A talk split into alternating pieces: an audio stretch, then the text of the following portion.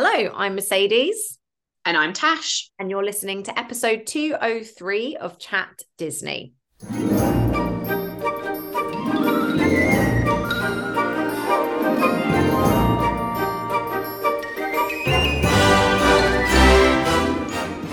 So, welcome back to another episode of the Chat Disney podcast. And we're continuing with our lists, our top 10 lists this week. And today we're going to be exploring 10, 10, 10, top 10, oh my goodness, tongue twister, top 10 Disney experiences that you have to try in your next Disney holiday. Very, very exciting. We're also going to be ending today's episode with a review of Avatar 2 Way of Water. It's about time. But before we head into that, let's have a quick look at what's been happening in the world of Disney this week. So, starting with our friends at Shanghai Disney, and Shanghai Disney has been celebrating its first year of the rabbit. Very, very exciting. They've had, they've had lots of decor ups around the parks, lots of celebrations going on, and I'm very sad that I have actually not been in China to celebrate a, a Chinese New Year. That is shocking, especially because you lived there for so long. That well, I have I have been there, but I haven't been in the parks like when yeah, yeah. been. I've been because the celebrations go on for quite a while, but I've not been like when they've actually kind of been in like the full swing of things. Right. Okay, that makes sense. That makes sense. Cool. Well, heading over to a different Disney park, Walt Disney World. Lots has been happening. So obviously we spoke about how not last week, the week before, Splash Mountain closed permanently in Walt Disney World in the Magic Kingdom. And we now know that it broke records with the longest ever wait times in Disney park history, which is insane. The queues were absolutely wild, as I'm sure you can imagine. And what's even crazier is that people are now selling containers of water with Splash Mountain attraction water in the container on eBay, which is absolutely wild. And just to confirm, Zip-a-Dee-Doo-Dah has now been removed from the park's playlist, so you will not hear that song when you're in Walt Disney World at all. And work's already begun on transforming Splash Mountain into Tiana's Bayou Adventure. So, you know, Disney, they don't hang around.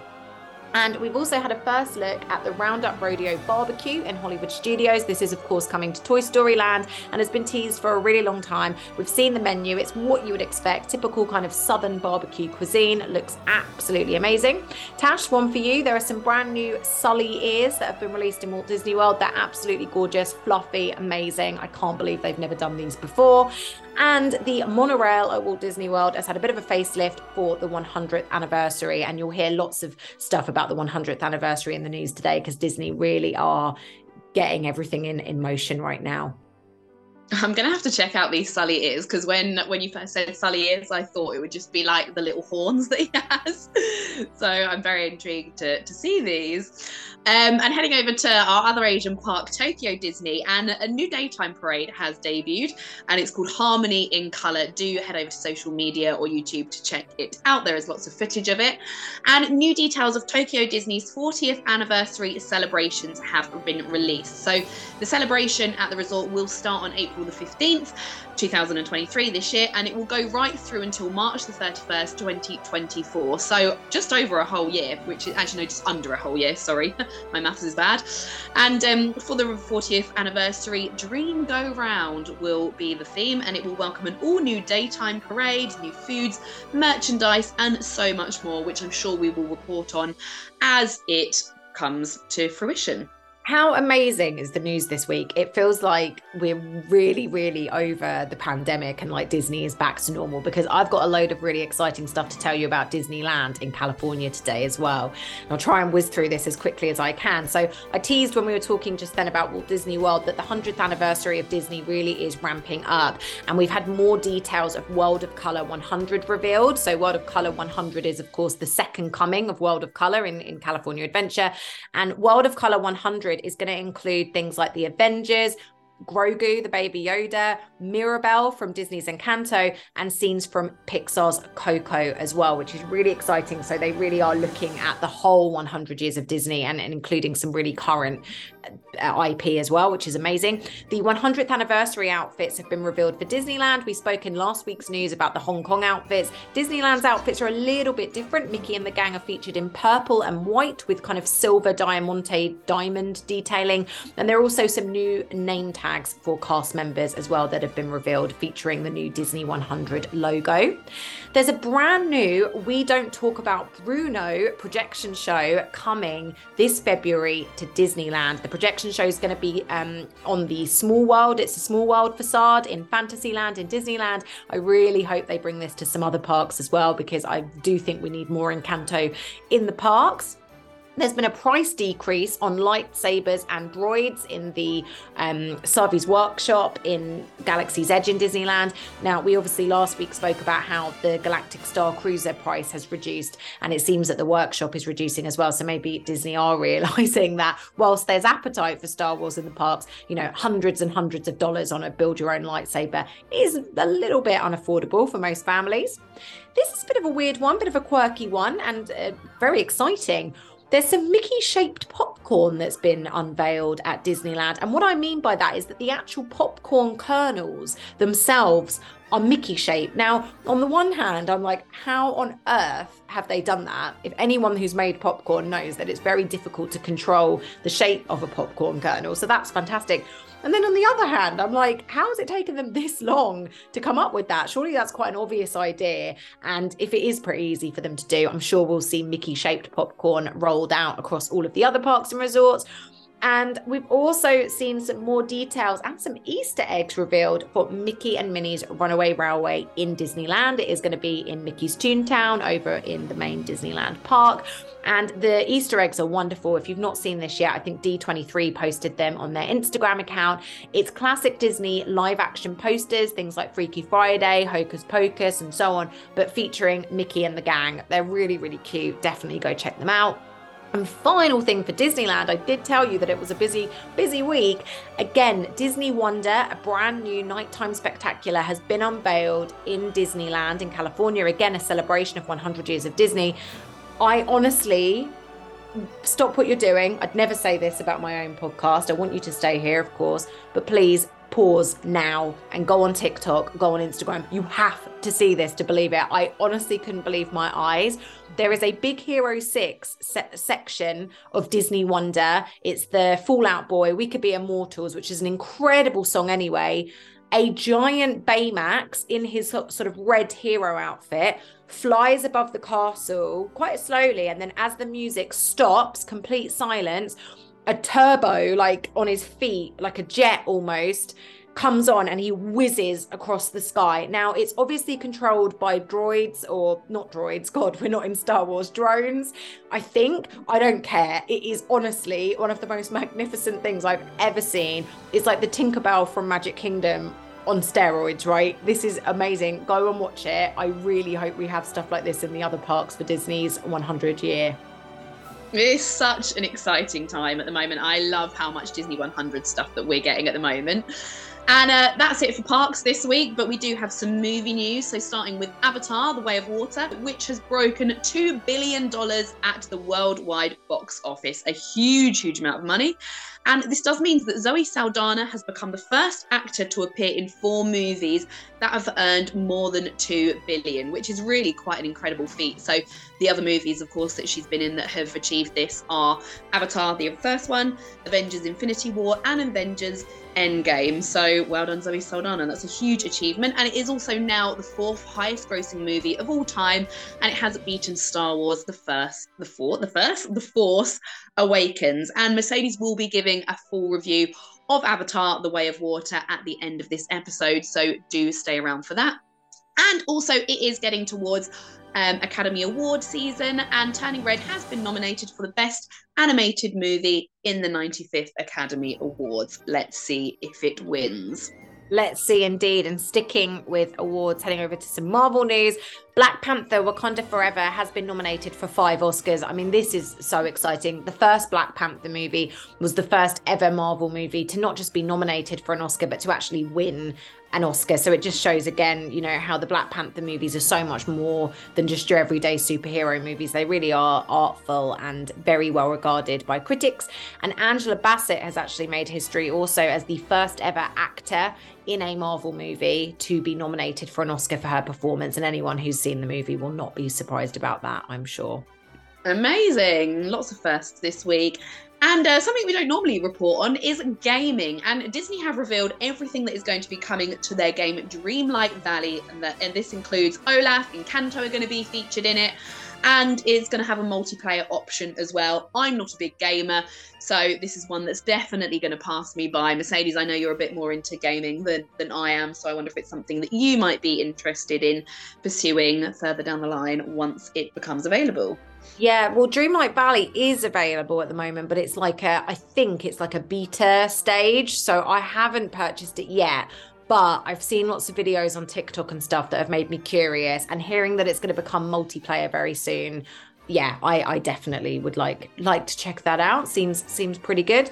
And sticking again with Disney 100, we've got some UK Disney news for you this week. This is like a brand new section of the news, um, and very very exciting for those of you in the UK.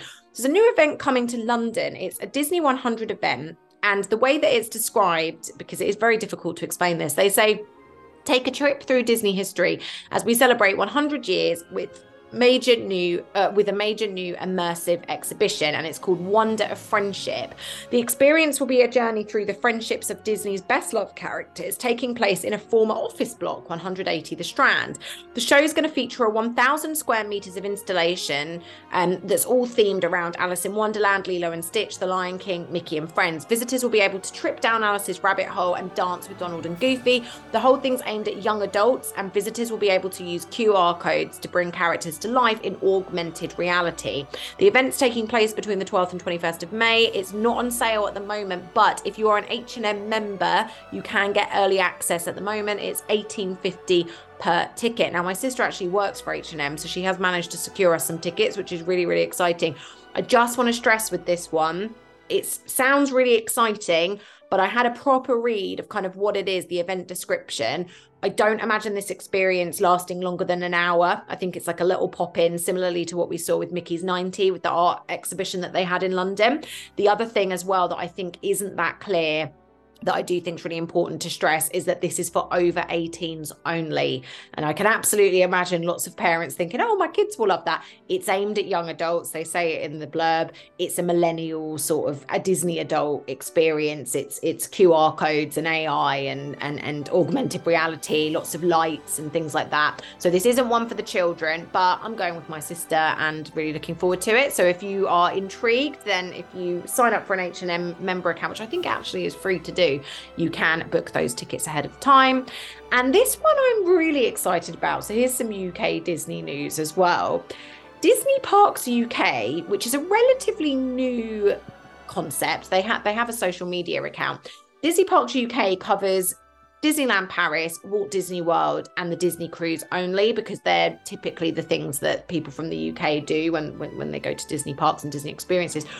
Disney Parks UK have posted to all of their social channels, and at the time of recording, it is Sunday, the 29th of January. They posted this today saying that they're on the hunt for the biggest Disney fan in the UK, which obviously piqued up my interest. Apparently, more details are coming tomorrow, so Monday the 30th, which is the day that this podcast goes out. So if you're listening to this right now, get on Disney Parks UK on their socials. I've got no idea what this is, but they are on the hunt for the biggest Disney fan in the UK. I'm definitely game. I'm sure Tash is. I'm sure lots of our listeners are. But yeah, I, I really want to know what that's all about. This is really, really intriguing. I'm definitely going to get on this. Um, yeah, I can't wait. And I'm sure we'll probably be talking about this hopefully in the news next week once we know a few more details. So if you're not able to access this on social media, then definitely tune in next week. And finally, oh, it has been a very, very long news week. Shop Disney, they've done it again. They've teamed up with black owned brand Creative Soul Photography to reimagine the classic Disney princesses in a line of African inspired dolls. And these reverse dolls will be available from February the 3rd, which is just incredible. Obviously, we have the I Love You dolls, which have just been brought out now available on Shop Disney as well. And I think now that they've done this, it seems that they're really kind of, I don't know, going in with with merchandising these dolls and and making them more modern and seeing what they can do with them, push the boundaries a little bit. So I love, love, love this idea. So definitely go online and check them out. And finally, that concludes everything that has been happening in the world of Disney this week. We're now going to move on to the main part of the episode talking all about the 10 experiences you must do at Disney.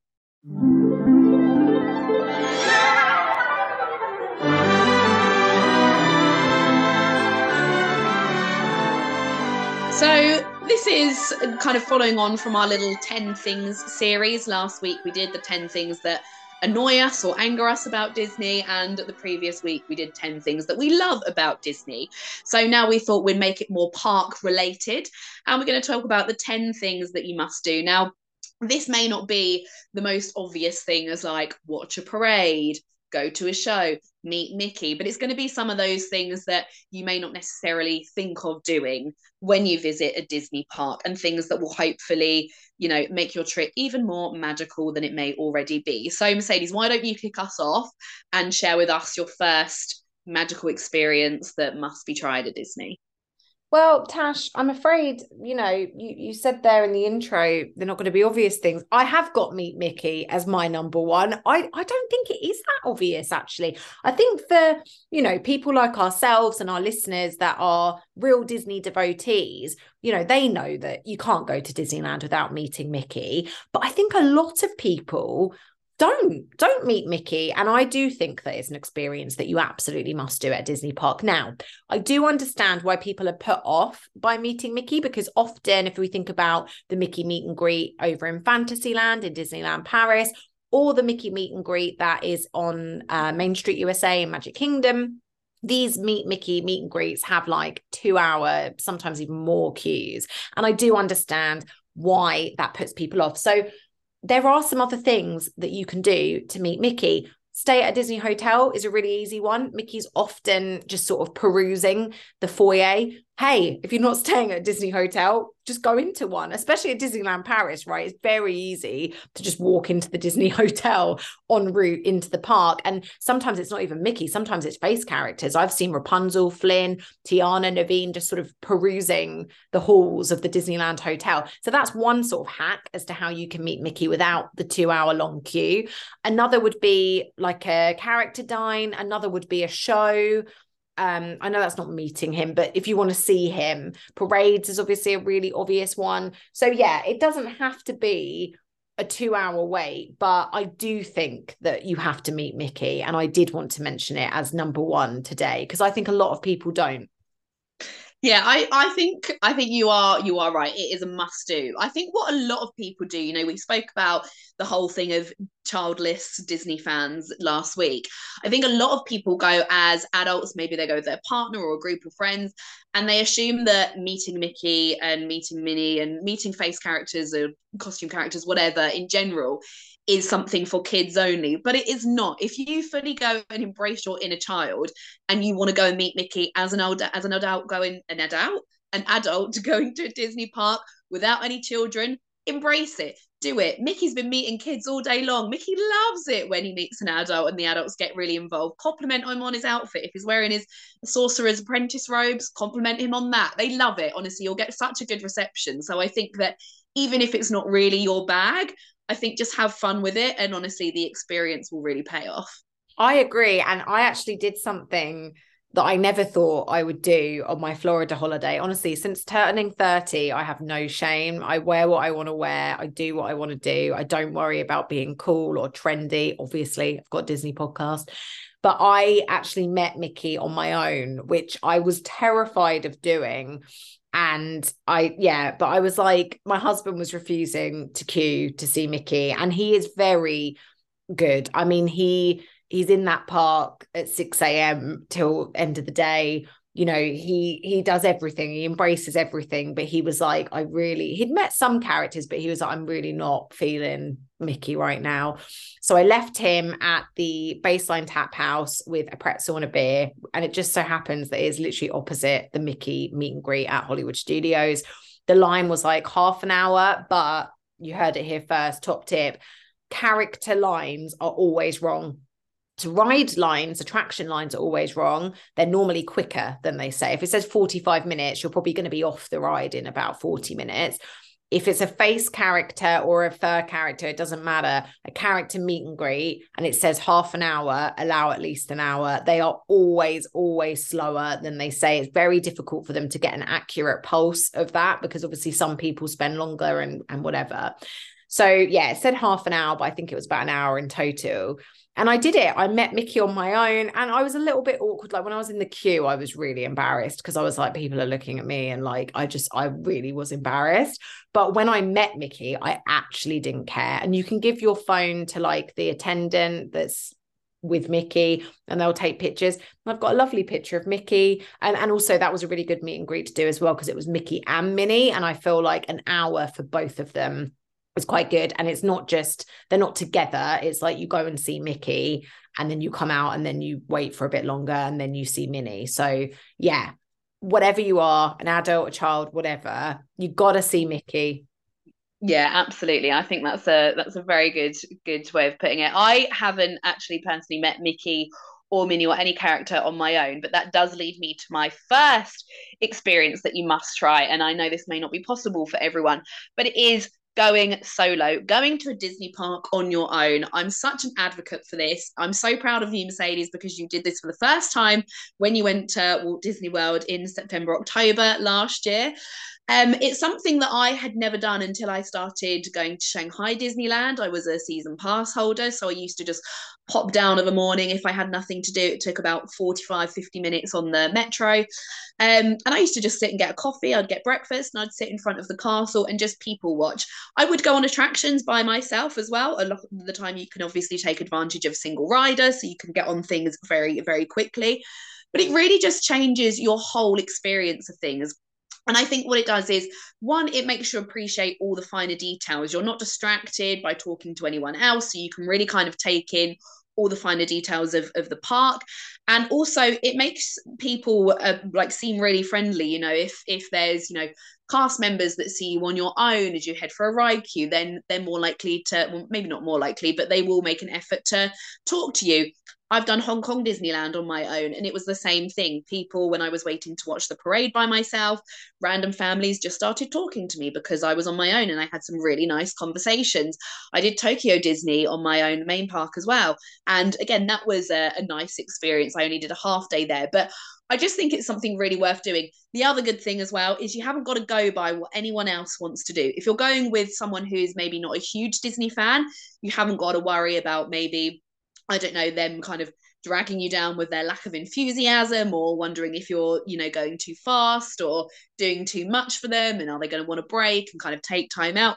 If you're going with a big group of people, then, or, you know, if you normally go with a big group, of people and then you go on your own, you haven't got to worry about pleasing other people. You can literally do exactly what you want eat where you want, spend as much time as you want looking at the finer details, looking at the castle.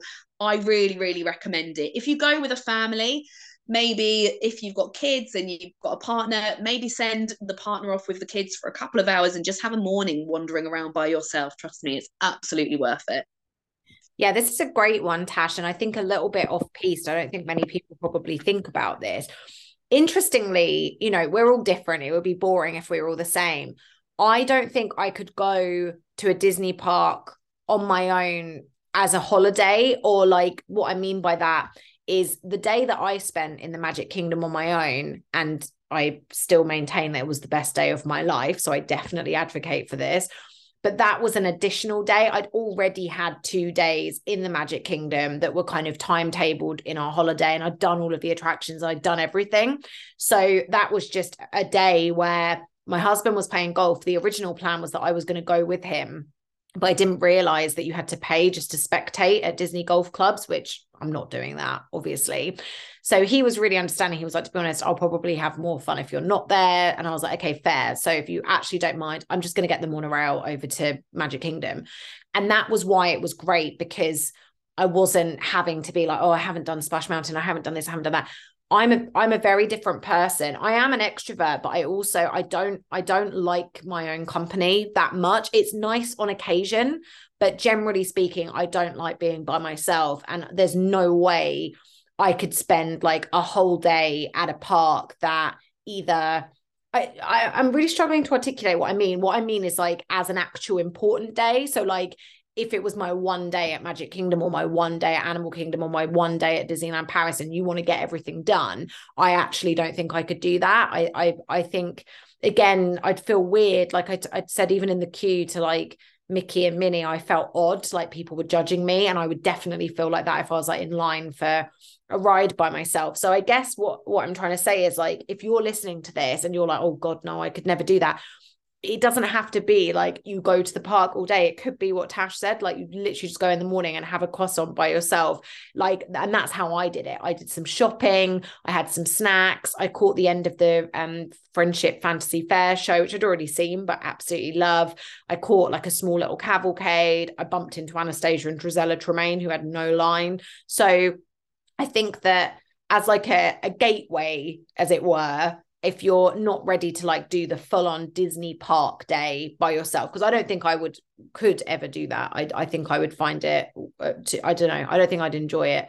But you can definitely just have a morning. And hey we're very privileged right? Tash lived in Shanghai and had a season pass so she was able to go and do that I was in the the uh well, I wasn't in Magic Kingdom for two weeks. That would be very boring. I was in Walt Disney World for two weeks and had some extra time. So I do appreciate that these are privileged um positions to be in. But yeah, if it's you know you're going to Orlando and you're factoring in a pool day, maybe say to your partner, "Hey, you know that pool day, like I might head over to Magic Kingdom." And I say this now, but obviously if I had children, I don't know, would I feel guilty? Being in Disneyland on my own, soaking up the atmosphere, I don't know. But yeah, there are kind of different levels to this, is what I'm trying to say. So don't freak out. Just give it a try. Even if it's an hour, give it a try. Yeah, definitely. And I think it will obviously be something that I I don't want to do when I when I go with Theo and start going to parks with him as he gets older. But what I am going to do is when we go in March for his birthday, um, I am going to get Benji to take him back to the hotel for bedtime one night, and then I'm going to spend a little bit of time in the evening in the park on on my own, just wandering around because I love the parks at night, and it will yeah, it will just mean I can fully kind of enjoy it a little bit more and all the finer details. So okay, that's number two. Mercedes, what have you got next? So my next one, and I kind of touched this uh, upon this earlier when I was talking about my husband and how he like fully commits to Disney.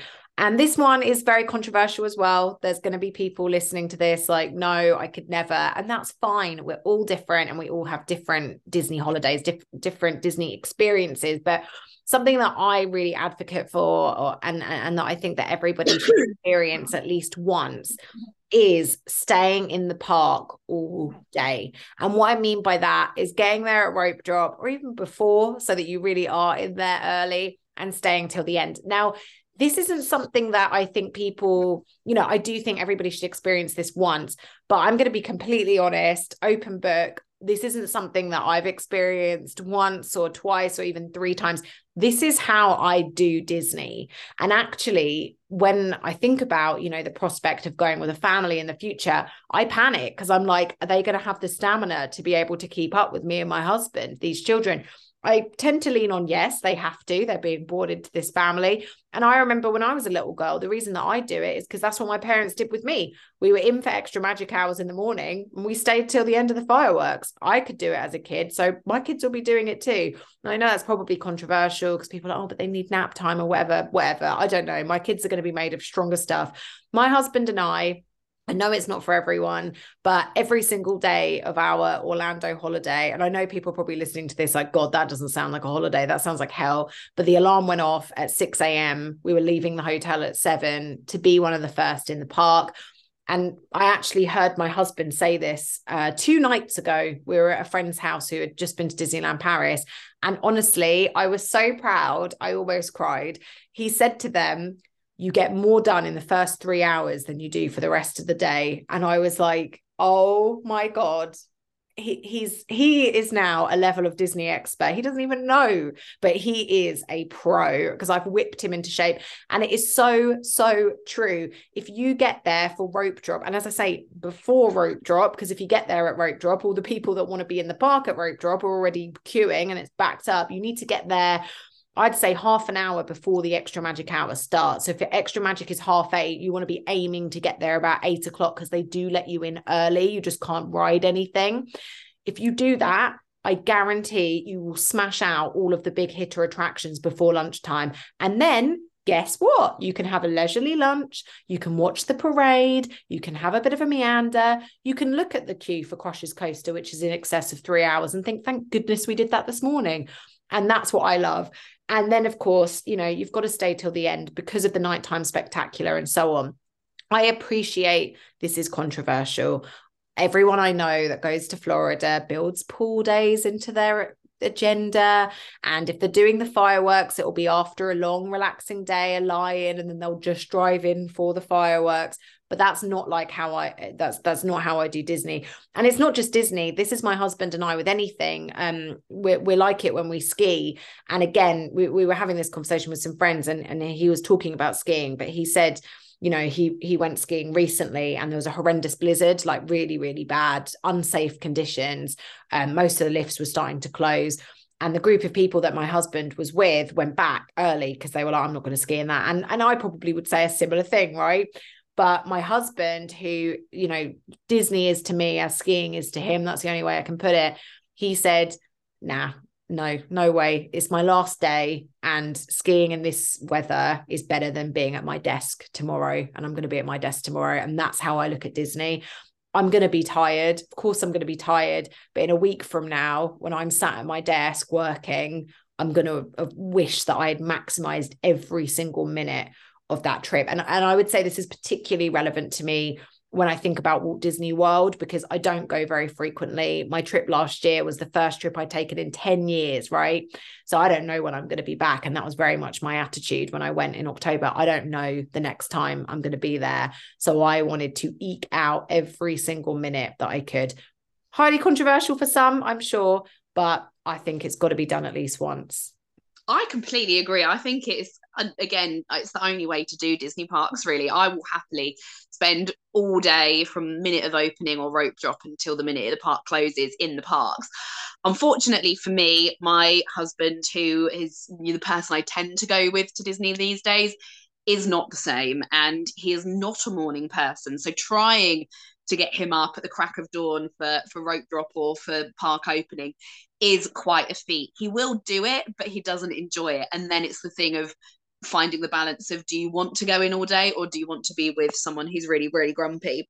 So this is why I am now very excited that I have a child that I can go with because children they get up early. They will go into the parks with me. He can come in later. And especially at the moment while Theo's young, because he's got a pram so he can nap in the park. It's a dream. It's ideal. And also i don't think i think people think uh, the idea of this to a lot of people is very full on and intense. But what it does allow you to do is have down moments. You can go and sit and have a coffee in the shade for an hour and take a load off and then you're feeling more refreshed after that. I think sometimes and don't get me wrong i do like having like a split day where you go into the park and then you go back to the hotel and then you go back in again. That's how we always did California when I was younger. But we would always have a day, one day at least, where it was morning right through until the end where we wouldn't do that. So I do value that. I do think that that is a nice way to do it. But then also, I think sometimes the effort of going back to your hotel and then coming back in is almost more tiring and exhausting than just staying in the park and thinking, okay, let's take like let's take some downtime let's sit here for an hour. And then if you have got anyone in your group that wants to go off, they can go off on their own. So, you know, two experiences you must try in, in one here. So yeah, I think that as you say, maybe controversial to some, but I think this is a great one. I do too. Obviously, that's why I said it, but I do think it's controversial. I think one thing to know, and I, I kind of did caveat this the the whole way through while I was talking, but it very much depends on how much time you've got and where you are as well, which Disney park you're in. Like Tash just mentioned California there. It's very easy to do that in California because you can walk to your hotel. Florida is what I'm thinking of specifically here. And Florida seems to be the one where, you know, people go, oh, the kids need breaks because it's a lot, right? There's four different Disney parks, two Disney water parks, plus you've got all the Universal stuff. There's a Legoland, there's, there's a lot there. But I mean, getting out of the Magic Kingdom, getting out of the Magic Kingdom just into the rest of Walt Disney World's the best part of half an hour. Getting back to your destination, especially if you're staying off site, that's a good hour like and then if you want to go back i i would actually very uh, you know if you if you want to have a pool day in the morning and going and eh, go into the magic kingdom in the evening for fireworks fine or you want to have an early start but then leave you know when the crowds start to flow in fine. But anyone that's thinking about going to Florida, going to the park, going back to the hotel for a nap and going back to the park. No, I wouldn't recommend that to anyone. I also wouldn't recommend park hopping. So, you know, Epcot in the morning, Animal Kingdom in the evening, or you'd never do that because Animal Kingdom closes early. But you know what I mean? Like, it's fine. I think if it's two adults, my husband and I did a bit of park hopping. But with a family, you think you're doing them a favor, but I agree with Tash. I think the upheaval is actually worth, you know, trying to get everyone together, rounded up, the traveling. I think it's just easier to stay where you are. But anyway, absolutely. moving swiftly on, Tash. So next up, I've got. I mean, I said you know no obvious ones, but I have got a maybe a semi-obvious one here, but again, probably not to the more novice Disney fans, and it is character dining. So again, going back to thinking about those meet and greets with with Mickey, that you know the must do that Mercedes talked about in the beginning, character dining is obviously a really really easy way to meet characters without queuing, and it is an amazing experience as well. You have so much fun with it. Again, don't assume that this is something for only for people that go with with with kids and children. If you embrace it, it's so much fun Mercedes and I went when we went to Disneyland Paris in January. We did the Inventions brunch at the Disneyland Hotel, and it was for grown women of nearing the age of 30. And it was incredible. It was such a fun experience. The characters really embraced it. They really, I think, enjoyed that we interacted with them so much. Mercedes and our friend Steph got up and did a dance with with Mickey at one point. They taught him a little routine that they knew. And I think that for for Mickey, that's really refreshing. It's not him just going up to children who are maybe shy or a bit scared. I think they love having Disney adults in in this way. So yeah, character dining. There's so many options for it. Now I understand that character dining is not always you know cheap and it's not always possible for everyone it can be expensive but i think if you kind of factor it into your overall budget cost in terms of things like meal and merchandise and things like that I think that in place of maybe merchandise, I think that and souvenirs, I think that character dining is a huge one. You get so many lovely photos from it. So yeah, character dining is a must to if you can't do it now, add it to your Disney bucket list. Why not? I agree. And do a breakfast. That's always my hack. If it's budget that you're concerned about, do a breakfast because breakfast is always cheaper than lunch and dinner for any meal, but definitely for character dining. I heard a great tip the other day actually on 37 Disney Street. They were talking about the buffet restaurants at Disneyland Paris. And their top tip is to go at like 11 because then you get both meals because you because it's buffet it starts off as a buffet breakfast and then there's like a changeover at lunchtime. So if you time it at the right time, the buffets, you can get like breakfast and then lunch. So you get like double the options, which is quite cool. But yeah, character dining is something that I've advocated for for like my entire life. We did it a lot as kids and it is expensive.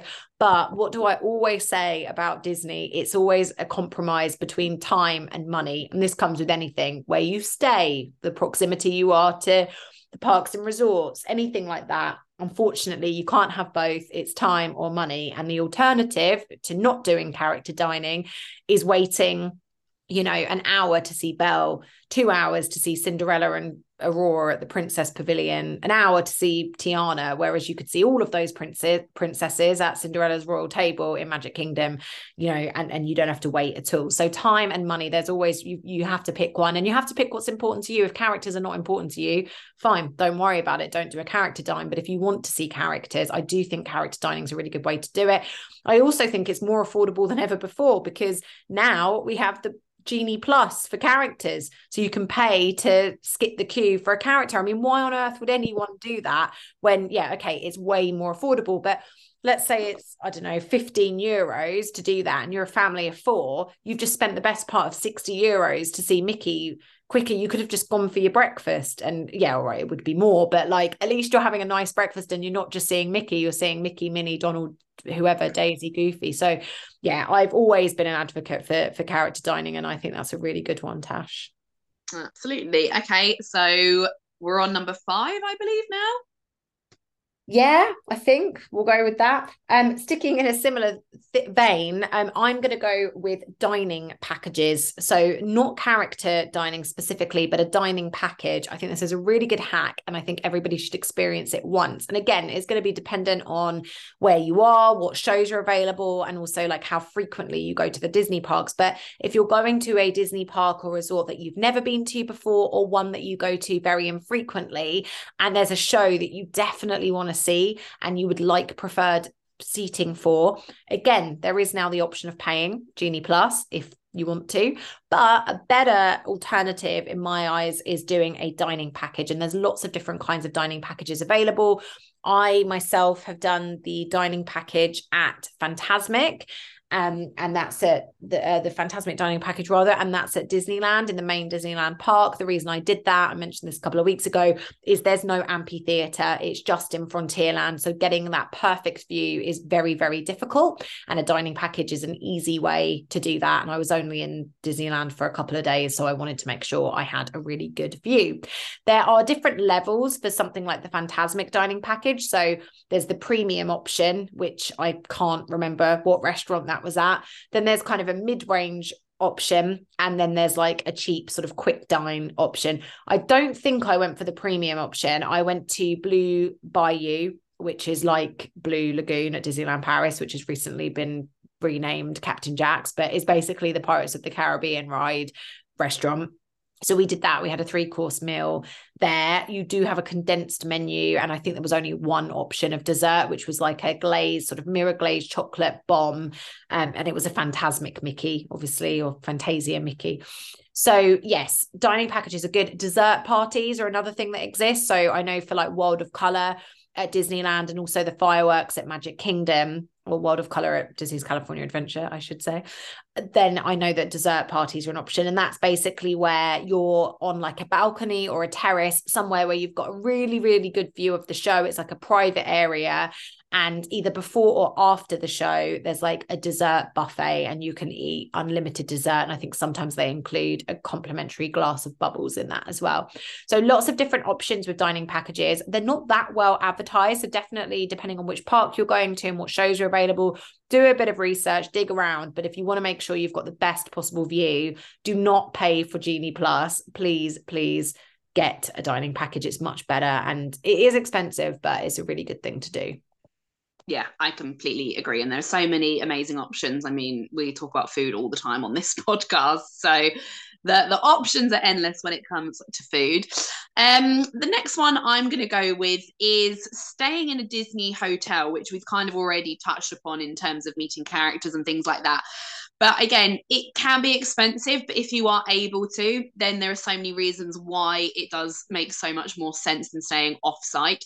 Obviously, it's accessible I mean, you've got to again consider where you're still, what park you're at here. Obviously, if you're in California, it's walkable. Disneyland Paris, same thing. If you're in Walt Disney World, then obviously that is a huge, huge area, so it's not walkable. Depending on where you're staying, of course, you probably are going to have to get public transport or not public. What do they call it? It's not really public transport because it's like park transport, isn't it? Is there a name yeah. for it? I don't know. I, I, hmm. I like, yeah, I don't know. anyway, a Disney bus or or the monorail. That's kind of what I mean. Um, but I think that you it's it's just so much worth more, more worth your while is what I'm trying to say than saying offsite. I stayed offsite in Walt Disney World, so I have done both, and it was fine. And obviously, it was a lot cheaper than doing it at the time, but we didn't get any you know any any perks like mag- extra magic hours weren't included. We didn't get any food vouchers or anything like that. That wasn't on offer to us. And I know that dining packages and things like that have changed significantly since the pandemic. Um, so that's not always included now. But I just think that it makes it so much easier. And also, you have that extra magic. Now, when I stayed off site at Walt Disney World, it was a partner hotel. So we did still have some elements of magic there. There were, you know, for example, there were uh, Mickey was on my room key, for for example, and they did a free um, shuttle bus into um, the transport center um, at Walt Disney World every day. So there were little things like that.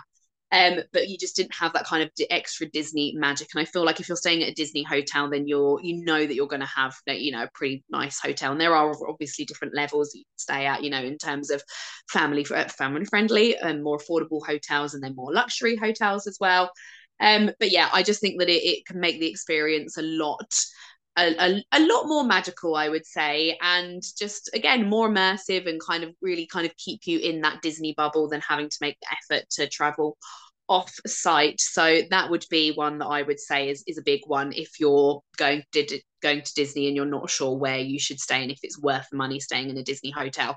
I would say that yes, it absolutely is. Spend a little bit more and uh, yeah, really kind of get into the experience of of incorporating Disney into every aspect of your trip. Yeah, great tips. I mean, I've I've stayed on site and off site for with the exception of Shanghai and Disneyland actually. So basically just Walt Disney World in Paris. I've stayed on site and off site. So I've experienced both.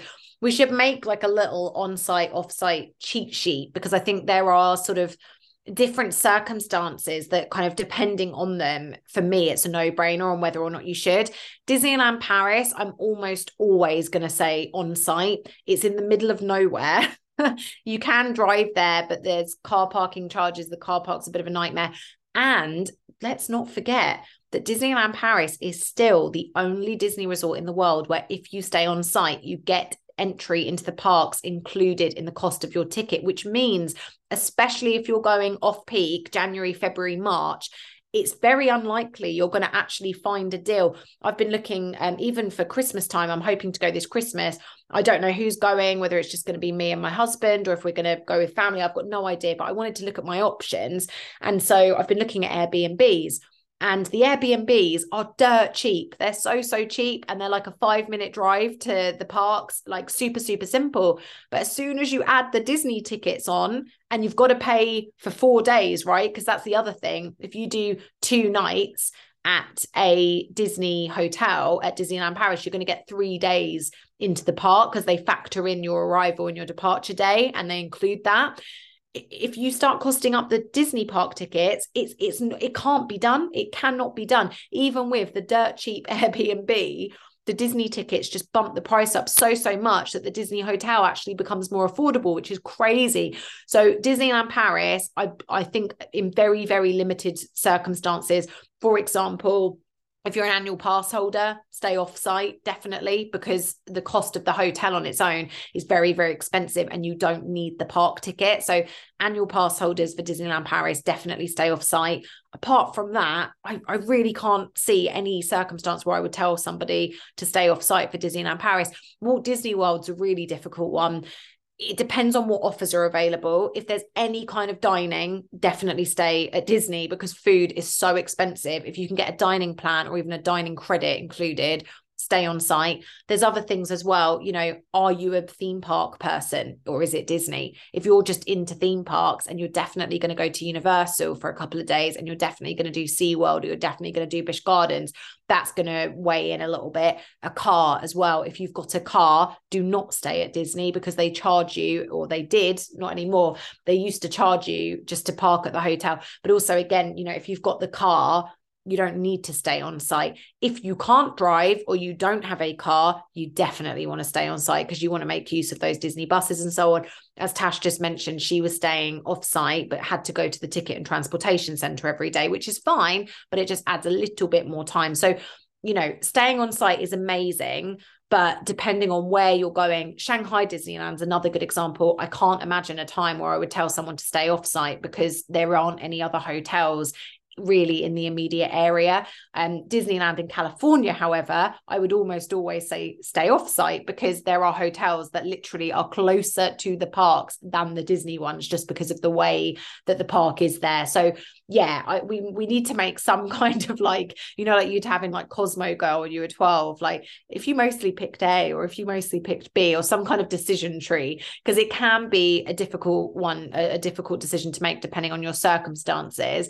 But yeah, I mean, everyone should stay on site at least once. It is a magical experience. It does enhance your holiday in so many ways. It's very difficult to articulate. It's just a really lovely, pleasurable experience yeah, maybe we should do a whole episode on this because you, you do make valid points there. And, you know, like Disneyland California, I've only ever stayed off site there and stayed in a bunch of hotels. So there are hotels that we could probably recommend. So maybe we should do a whole episode about this in, at some point in the future because I'm sure there's a lot we could say on it. Um, okay, I'm completely lost as to, to where we are. Um, I think it's your it's your turn. I think I went first, so this has got to be an odd. So I feel like this is number seven, or maybe, Yeah. yeah, number seven. I feel. Yeah, we'll go with number seven. Okay, so my next tip is tours. So slightly different to a Disney dining package there are an array of different tours that are available. Now, this one is definitely a tip for the big, big Disney fan. I wouldn't say this to somebody if it was their first time going to a Disney park with their family. But if you've done Disney a few times and you're looking for something a bit different, something extra to give you the edge and shake up your trip a little bit, there are so many different types of tours that are available. I've only ever done one. I did the Walk in Walt's Footsteps tour at Disneyland, which talks about, you know, the history of Disneyland when it was made, but also the fact that Walt had had been there. It's the only Disney park that he ever went to. And the reason I really wanted to do it, I'll be completely honest, I didn't actually learn anything on the tour, but I really wanted to go into the apartment above the fire station on Main Street. And you get to do that at the end of the tour, which was really an amazing once in a lifetime experience that I'll never, ever, ever forget. There's a really famous one called Keys to the Kingdom, and that's Magic Kingdom. And you get to go underground and see like the travel corridors that they have, which is really, really cool. There's also some at like Animal Kingdom where you can go and feed animals and pet animals and go to some sort of uh, behind the scenes areas to see how the animals are cared for. And after watching the magic of Disney's animals on Disney Plus, I definitely think I'd be keen to do that. I love learning about the kind of conservation efforts and the vets that they have on site and that side of Animal Kingdom. I find that really interesting. So yeah, there's loads of different ones. Epcot have them, Disneyland have them. They're, they're in most Disney parks. So if you are planning a trip and you want to do something special, maybe it's a birthday or an anniversary, or you'd like to gift an experience to somebody, a tour is a really really good way to do that. And then of course if money is no object which i'm sure for lots of our listeners it, it probably is it certainly is for me but if it's not if the sky's the limit you can get a personalized vip tour guide. Now at disneyland these have been going since the day the park opened. They wear that very traditional classic red plaid outfit and they've worn that since as i say since its inception. And these tour guides stay with you for a fixed amount of time. They're charged hourly i believe and i think you can have up to 10 people people in a group. So if you're going with a big group of friends, it might be an option to split the cost. And the really exciting thing about the tour guide is that they'll plan your day for you. So they'll recommend what attractions and shows and rides and all that kind of stuff, experiences that you should you should have based on your interests and what your favorite Disney movie is. And if you like thrill rides or you like water rides or you don't like rides and then they basically escort you around the resort taking you to those things and you don't have to queue. You get on straight away. I should also mention that sometimes as part of tours you get to go on attractions. So as part of my Walk in Walt's Footsteps tour, we went on all of the classic Disney attractions that were there from the opening. So things like Alice's um, Dark Ride in Fantasyland, the Tiki Room, and so on. And again, as if you're going as part of a tour, you don't have to queue. So that's another thing just to point out as well. Amazing. Yeah, I haven't done a tour, but the Walk in Walt's Footsteps tour is very high on my Disney bucket list. And I'm hoping that I'll be able to do it next year when we go to Disneyland, California with my family. So, another one that I haven't actually done myself in the parks, but I have done it outside of the parks is Disney bounding. So, if you aren't familiar with Disney bounding, it is essentially going to the park, not in costume, but in clothes inspired by a Disney character. So you could take inspiration by what they wear, by the colors that they wear. And yeah, it's just a way of kind of paying homage to your favorite Disney characters without actually going in costume. Of course, once you get to a certain age, you cannot go into the parks in, you know, a Princess Cinderella dress, for for example. I don't even know if they would make one of those in my size, but for example, you would not be allowed to go in in a costume that is too close to any of the characters, unless it is Halloween. Then they do make exceptions around that time. But Disney bounding is is a huge thing, and it's a big movement um, on social media, if you follow the Disney Bound or Disney Bound UK, there's lots of ideas on there of how you can incorporate your favorite characters into what you wear. I've only done it once when I went to see the release of the live action Beauty and the Beast. I went in Shanghai and I went to the midnight showing and I went in a Belle inspired ensemble. So I did my hair like she does. I kind of curled it and then did it in the little bun at the back. And then I wore like a blue denim dress, and under that, I wore a white shirt. So, kind of taking tribute from her. I don't know what you call it, like her blue outfit, I want to call it. They're not rags. Obviously, I call it her. Um, I think a lot of people call it provincial belle. yeah, provincial belle. I think that is yeah, that is what people refer to. Rags. It's not rags at all. Um, but yeah, that's so that's what I did. And then we did Disney Bounding for Mercedes Hen Party, which was really fun. And a lot of people were not familiar with it at all. And it was really fun kind of planning it without Mercedes' knowledge and kind of helping people decide what character they should be or be. So, for example, Mercedes' mother in law, Julia, she is not really into Disney, had never been to a Disney park before and she really didn't know who to go as. She wasn't aware of what Disney Bounding was, but she's very into fitness. So I think it was Mercedes' mum actually suggest, suggested that she go as Mrs. Incredible. And so she went in kind of red leggings, had a red top, and I think she had some elements of black in her outfit as well. So kind of taking those colours from Mrs. Incredible. Um, we had someone go as Cruella. We had another Belle we decided to make Mercedes a Disney bound for herself without her knowing. So we uh, made her Princess Bride Jasmine, um, which I can't really remember how. I think we told you to bring a white dress, didn't we? And then we got the accessorize, accessorize accessories for you, um, which is really fun. And Mercedes didn't know that we were doing Disney bounding on the hen party. Obviously, I was there, but the plan was that everyone would get their Disney bounding outfit on and just kind of see how long it would take Mercedes to kind of work out that that's what the theme of, of the day was. Um, but yeah, it's something that I really recommend doing. And I'm doing it when we go in March for my son's first birthday. I've got big plans for Disney bounding. I'm trying to encourage Benji, my husband, to get on board with it as well. But uh, he's taking some convincing at the moment. He's not into fancy dress, and he's not even this is you know fancy dress in its most basic terms. You could literally go in like I don't know, black trousers and a red top and say that you were doing a Mickey bound. Like this really, really simple ways to do it. And uh, yeah, encourage the whole family to get on board as well. So yeah, Disney bounding is, is a big one. And I think once you start doing it, it's really fun to spot people around the parks that are doing it. And I sometimes think the real subtle or the more niche, the better. Like people that pay homage to really, really niche characters. I love spotting that. Yeah, absolutely. I, have done it a couple of times. Obviously, you mentioned my hen there. I, I did a Disney, an Ariel Disney bound in my last holiday. I did a Princess Jasmine Disney bound once when I was going to see Aladdin in the West End. So yeah, I like doing it, and I like it when it's subtle and you know a cast member or a guest notices. It's funny, Tash, with you saying about your husband. Could you not subtly? Because we, this was actually an accident. It's going to sound like I did this on purpose, but I promise this was an accident I wore a Princess Jasmine Disney, uh, no, sorry, a, an Ariel Disney bound on our first day because I packed too many clothes and we were just popping into Disney Springs to get dinner. And I was like, oh, I'll just chuck this outfit on because I don't know when I'm going to wear it. It's one of the rogue sort of extra ones. And I wore a high neck, sleeveless lilac top from Zara with a dark sort of emerald green dress over the top and um, that was kind of cut off from the neck so you could see the lilac and the green and then I had a handbag that's a shell so it was Ariel and I had I had Ariel ears as well so you know it's quite obvious but my husband, and I swear to God, this was an accident, was wearing cut off shorts because that's like what he lives in, and they were blue, and he had a white t shirt on. And we went into Chicken Guy, and the girl that served us went, Oh, Ariel and Eric.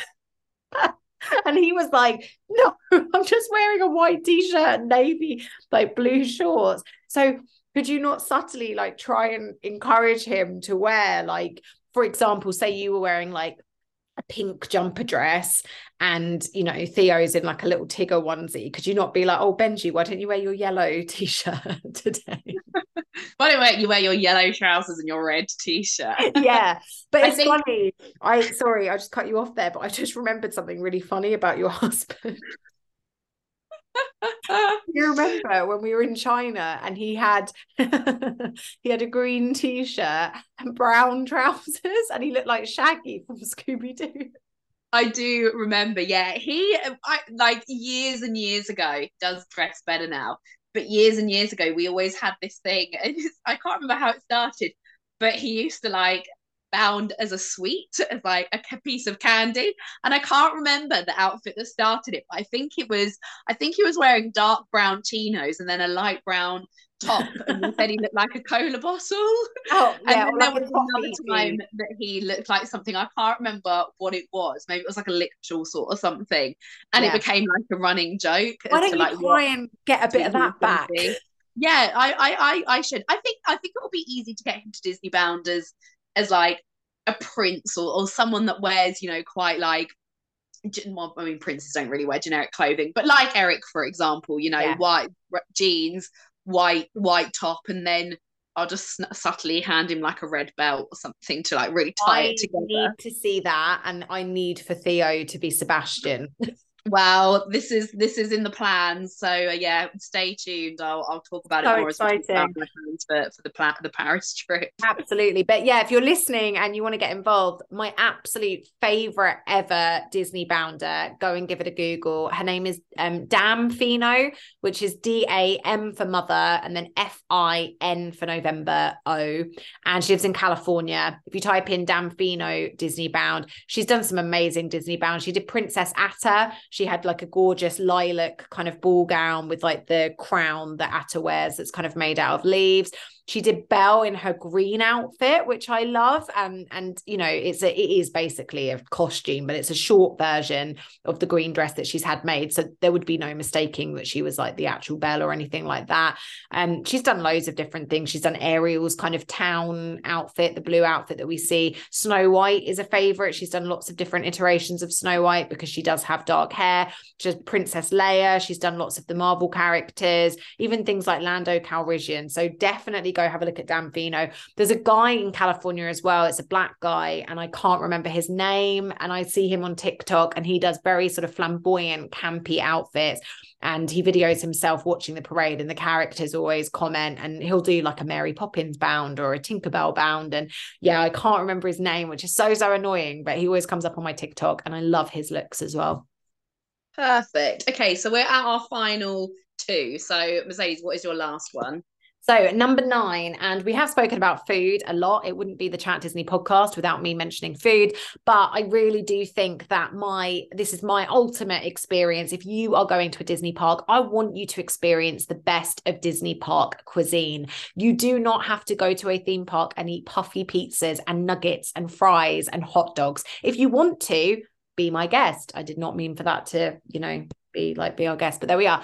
I know, for example, that Ryan and Dan on the Theme Park Trader podcast, I'm sure they won't hate me for saying this, but they don't have very adventurous palates. They once joked about making a Nug Finder app for your iPhone so you could see where the closest nugs were in a Disney park. Like they love the kind of, you know, traditional theme park fare. But for other people, including myself, that are a bit of foodies and don't want to waste money, you know, I'm going to be spending an awful lot of money on food in Disney parks anyway. I don't want to spend $20 on a mediocre burger. I want something substantial that's delicious, that's going to hit the spot. So there's a whole plethora of Disney food content for you to enjoy. My favorite is Disney Food Blog. If you're going to Walt Disney World, they sometimes touch on Disneyland as well. Unfortunately, there is a bit of a gap in the market for Disneyland Paris food content. Maybe mm, I should stand in and fulfill that gap. I think the reason is probably because the food's not that good at Disneyland Paris. But then my argument would be that we need it even more because the food's not good. We really need help to navigate what items are worth it and which items are not. So, yeah, if you're going to a Disney park, obviously if you're a picky eater or your kids are picky eaters whatever but if you are somebody who's a little bit more adventurous with their cuisine and their taste buds want something a little bit more substantial and you just want to get the biggest bang for your buck right you don't want to spend loads of money on a really mediocre pizza then definitely check out the world of Disney food because there are some amazing, delicious items out there. Absolutely. And you've only got to troll a few episodes back and or troll through our chat Disney history to see. We do talk about food a lot, and there are a lot of episodes of the podcast dedicated to food in all parks and snacks and restaurants and whatever it is. So if this is something that you want to get on board with, but you are a bit stuck, then go back and listen to some of our earlier work. And that brings me on to my last one. And again, it's a really, really basic, simple one, but something that people just don't do enough. And my one is to go to the park phone free. I think that it is a crying shame that too much we see we're in a ride queue and we see a kid sitting there on an iPad or a kid looking at a phone or a family standing around checking Instagram and it completely takes you out of the immersive experience that Disney, I believe, is meant to be. And I think that Disney or going to Disney is a perfect, you know, opportunity to kind of really spend quality time with your friends, your friend, your friends, your family, your loved ones, whoever it is that you're going with. Don't go with the distraction of social media and a phone. Get off straight away. And I know that people use their phones a lot for for photos and things like that. And I know that you know people will need to if you know meet up with people so they'll need it for contact and things like that. But challenge yourself. Give yourself a morning where you turn your phone off and you don't use it. They always say that the best moments of life are not photographed right? So just give yourself that challenge especially if you're going for a couple of weeks you're not going to be doing any meet and greets or anything you don't necessarily need your phone then then do it.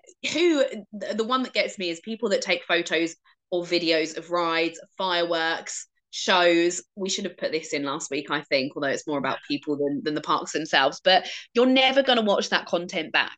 And if you do it's not going to be the same as watching it done professionally. So don't just don't even bother. It completely takes away from your experience. I think that there are so many things that you could do be, be doing instead. There's so many great opportunities for things like ride queue games. I think we should do a whole episode on ride queue games at some point, Mercedes, because we have a lot and they do really make the experience of a Disney park so much more fun. So, yeah, for me, get off your phones. I know it is difficult at the moment that we do rely on technology so much and with things like Disney Genie and apps for the parks and seeing ride ride queue times and things like that we are kind of slaves to using our phones to to navigate ourselves around a Disney park but maybe even just give yourself the challenge hey we're going to queue we're not going to use our phones we're actually going to talk we're going to play a game. Do something like that and i promise you it will be really really special. Yeah, and this is the biggest reason that I hate like the Disney Genie and all of the updates to the parks recently because so many of them are based on a phone and you do need a phone to go to a Disney park because it's how you check wait times, it's how you book dining experiences, it's how you book your Genie Plus if that's something that you want to purchase. So I do think it's a shame, but I think you're absolutely right, Tash. I think that I mean, I'm not even going to go into people filming ride. Like there are so many professional POV ride videos on YouTube. You are wasting your time. They even have the fireworks on Disney Plus for goodness sake. Yeah, you might want to snap your favorite character as the parade goes by, but you do not need to record the whole thing in its entirety. You just don't. It is the worst. Hate it. But anyway, and I think that on the phone thing, I wouldn't even just say this for Disney. I'd extend this into any kind of experience. It's one of the reasons that I love secret cinema because nobody's on their phone. You have to lock your phone away prior to entering the experience. And it's, you know, it's got worse recently. Any sort of concert or show that I go to, again, luckily theatre, it's banned, but I think it should be banned at concerts. I really do. I hate it. And you can't see the performer because all you have is a wave of phones in front of you, and we're all guilty. I found myself, you know, at, at Pride years ago when we had Britney Spears in Brighton. I ended up filming her with my hand raised high above my head because I actually couldn't see because of everyone else's phone. So I joined in, like, well, I might as well film it because my phone will be able to get a good view, but I can't see. And I just think it's really sad. So I think it's a really good one to end on, Tash. Perfect. I'm glad we are agreed with that. So they are our top 10 experiences that we think you should try at a Disney park. Have we missed anything? Do you have anything that you think we should try at Disney Park? As always, please do get in touch and let us know. You can find us on Instagram at Chat Disney. Or send us a tweet at Chat Disney UK. We are now going to head into the final segment of the episode Mercedes' full movie review of Avatar The Way of Water.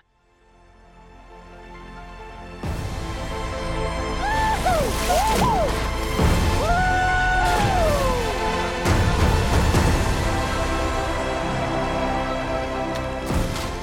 cannot let you bring your war here. So, a little bit late to the party, I have finally watched Avatar The Way of Water, the sequel to the 2009 James Cameron blockbuster smash Avatar. And if you've not heard about Avatar The Way of Water, you must be living under a rock. We spoke about it in today's intro and how it's now the fourth highest grossing movie of all time, knocking Star Wars The Force Awakens off of the fourth spot. Really, really excited to talk about this one today with you all. Now, I do just want to warn as always, with our film reviews, there will be spoilers in this review. So if you've not yet watched Avatar The Way of Water and you want to go into it completely spoiler free, now's the time to pause the podcast and come back to this episode at a later date when you are ready to catch up.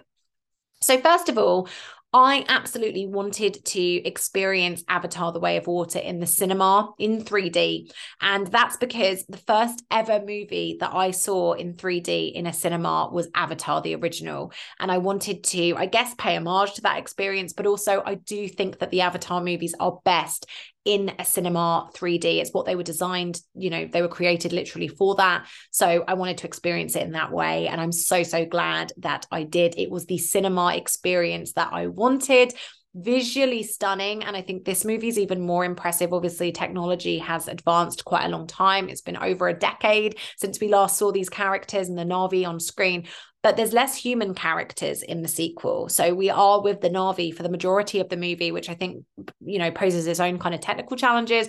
But also, you forget it does feel like a live action movie when actually, you know, it would be fairer for us to compare this to an animation because most of it is CGI computer animation. I absolutely loved the introduction into what Jake and his family have been up to in the beginning, the introduction to he and Zoe Saldana's character and how they've had four children, one of which was Rose's avatar's baby. And we kind of still left on a bit of a cliffhanger towards the end of the movie about how that actually came to be. And I do think it's going to be an exciting plot twist. So can't wait to see that in the next movie, the third one, which is already confirmed. But it was great to see Jake living his life on Pandora as a Na'vi, as a native over the last few years. So we do get an explanation as to kind of what he's been up to since we last saw these characters.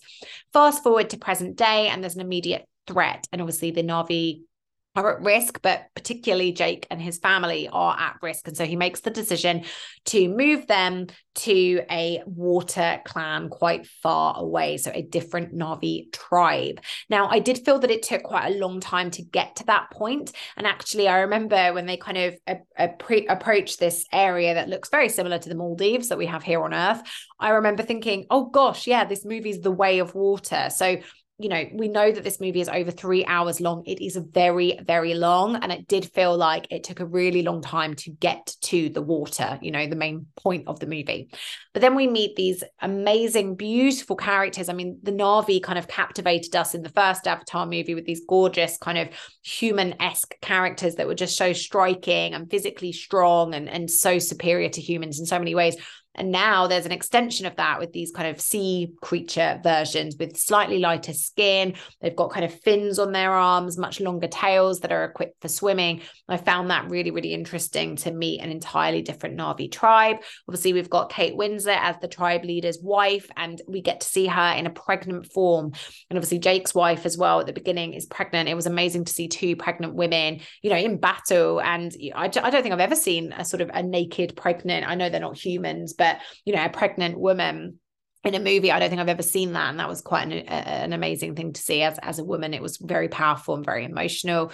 We get a really good idea of who the characters are in terms of the new the new characters the children both jake's kids and also the tribe leaders kids as well with really fully formed personalities. I love how jake's kids adapt to island life so quickly and they're the ones that actually take up the new tribe ways and learn the way of water and we see that come into fruition at the end of the movie and it actually saves saves their parents. So that's really, really powerful. And I loved that. I really enjoyed this movie. I actually think that I like it more than the original Avatar. I do think that the character development is richer. It's got a very basic storyline, but so is the first Avatar movie. I don't think the strength of these movies is their plot. I think that it's, you know, the cinematography and as I say, the character development and it just the visuals, it's visually stunning. I wouldn't hesitate to go and watch this one. I had read quite mixed reviews before I went to see it. And so I wasn't sure that it was going to be that good. I was concerned it was going to be a flop, but it's just every bit as powerful as the first. I would say more so. Tash hasn't seen the movie yet and I'm quite excited but slightly anxious to see what she thinks because there are a few plot points that I think she might find quite triggering. Obviously, towards the end, we've got the ship kind of drowning. Tasha's got like a fear of open water and drowning and that kind of stuff. And the way that I would describe Avatar Way of Water is almost like Avatar meets Titanic, two of James Cameron's masterpieces, because we do have, you know, the moment where Tuk and her mother are literally being dragged under and, and are drowning in this ship until Kiri comes and saves them. We have the same with Jake and his son trying to learn the breathing. I think that Tash might find some of those water scenes towards the end where there's um, you know, a lot of uh, of action and, and drowning and so on quite distressing. Also, of course, Jake loses his eldest son. I mean, that moment is so gut wrenching, and I cried. And I can't imagine watching that as a mother with a firstborn son. I think that that might be quite difficult. It's especially emotive when they they kind of cut to the son as a baby after he's died. That was really, really emotional. And then, of course, there's all of the animal welfare and the kind of conservation stuff. And again, Tash is a big animal lover. I found that really difficult to watch. I think that you know, I really would say that my favorite character from the entire movie was the kind of whale character. I've forgotten his name, but the one that the second son befriends and that ultimately saves the day. I really grew fond of of that creature. And then watching his flashback, his vision of how the sky people came and destroyed all of his loved ones and how he was outcasted because he tried to do something that was that was really, really difficult. I think that the theme of kind of conservation and animal welfare was really strong and powerful in this movie and just kind of further I guess, enforces the reason as to why it's appropriate for the Avatar franchise to be in Animal Kingdom. And I know that we spoke last week about things we don't like about Disney. We spoke about kind of IP in the parks. And I, I by my own admission, said, you know, I don't think Pandora and the Avatar franchise has a place in Animal Kingdom. But I stand corrected. I think that, you know, if the Imagineers and Joe Rohde had the conversation with James Cameron about the direction of the movie, the theme of the movie, obviously we see conservation and you know and kind of colonization even in the first movie but i think that that theme was even stronger in the sequel and it was really really powerful the the bond that the Na'vi have to the the animals and i think that that was even clearer with the water tribe. So yeah, all in all, I have nothing to say about this movie other than I absolutely loved it and I am giving it a glowing review. If you didn't like the first Avatar, I'd probably give this one a miss. It's very very similar, but I do think that as I say, the character development and the visuals are more powerful, so I would say it was a much more enjoyable experience. Definitely too long. It did not need to be 3 hour long, 3 hours long and I think that the areas that could have been tightened up are quite clear, quite apparent when you watch the movie, but I really really enjoyed it and I would give it eight out of 10. And that's all for now. I really hope that you enjoyed today's episode. Tash and I will be back next Monday at the same time in the same place. And until then, we wish you all a fantastic week wherever you are in the world. Bye for now. Thank you. Goodbye now. Goodbye. Goodbye. Thank you. Goodbye.